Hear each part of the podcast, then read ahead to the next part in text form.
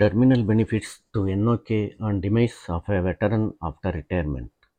Immediate actions and subsequent actions. Number one, info to be given to DSSA board office, ceased canteen manager, pension paying branch bank, regimental records office, PCDA pension, Allahabad, and nearest ESM friends. Number two, info to local ex-servicemen association for necessary assistance and for the help in proceedings the terminal benefits.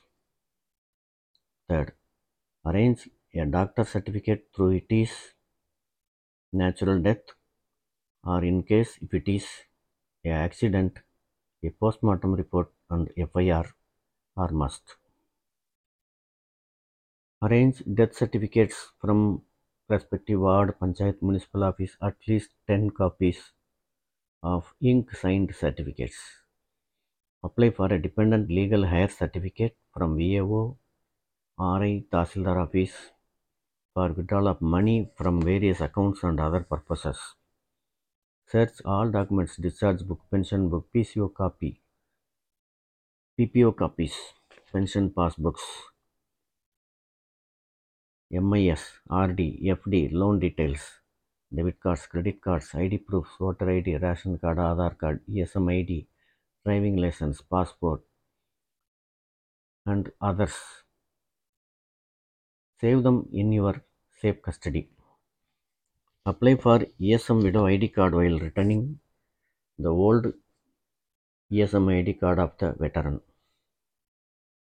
Apply for terminal benefits and family pension at DSSA board with all documents in original along with Xerox copies. After submission of the application, you can take back the originals with you. Number three, veterans dies before seven years after retirement. Then check the enhanced family pension if it is applicable, subject to a minimum of rupees 9000 as basic and DA as applicable. Additional family pension after 80 years of age is admissible. As usual, family pensioner is eligible to claim all lifetime arrears. Apply canteen smart card for widow. If veteran was drawing dual pension, then both pensions are eligible for the widow also. If veteran dies before 20 years of retirement, then AGF claim should be applied. If 20 years are over, then your subscription is not refundable. Approach family pension paying branch with your PPO discharge book, other documents if it is required. If it is asked for affidavit for the first family pension, provide all the documents. Then only you can avail the family pension without any break, provided your joint account with ERS. If there was a pension loan, it should be settled by discussing with the bank staffs.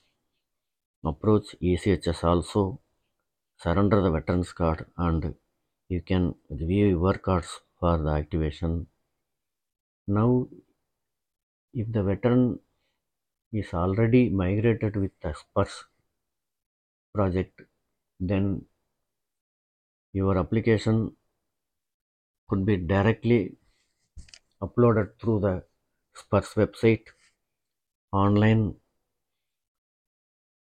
and the documents to be appropriate so that your record office can authorize and approve the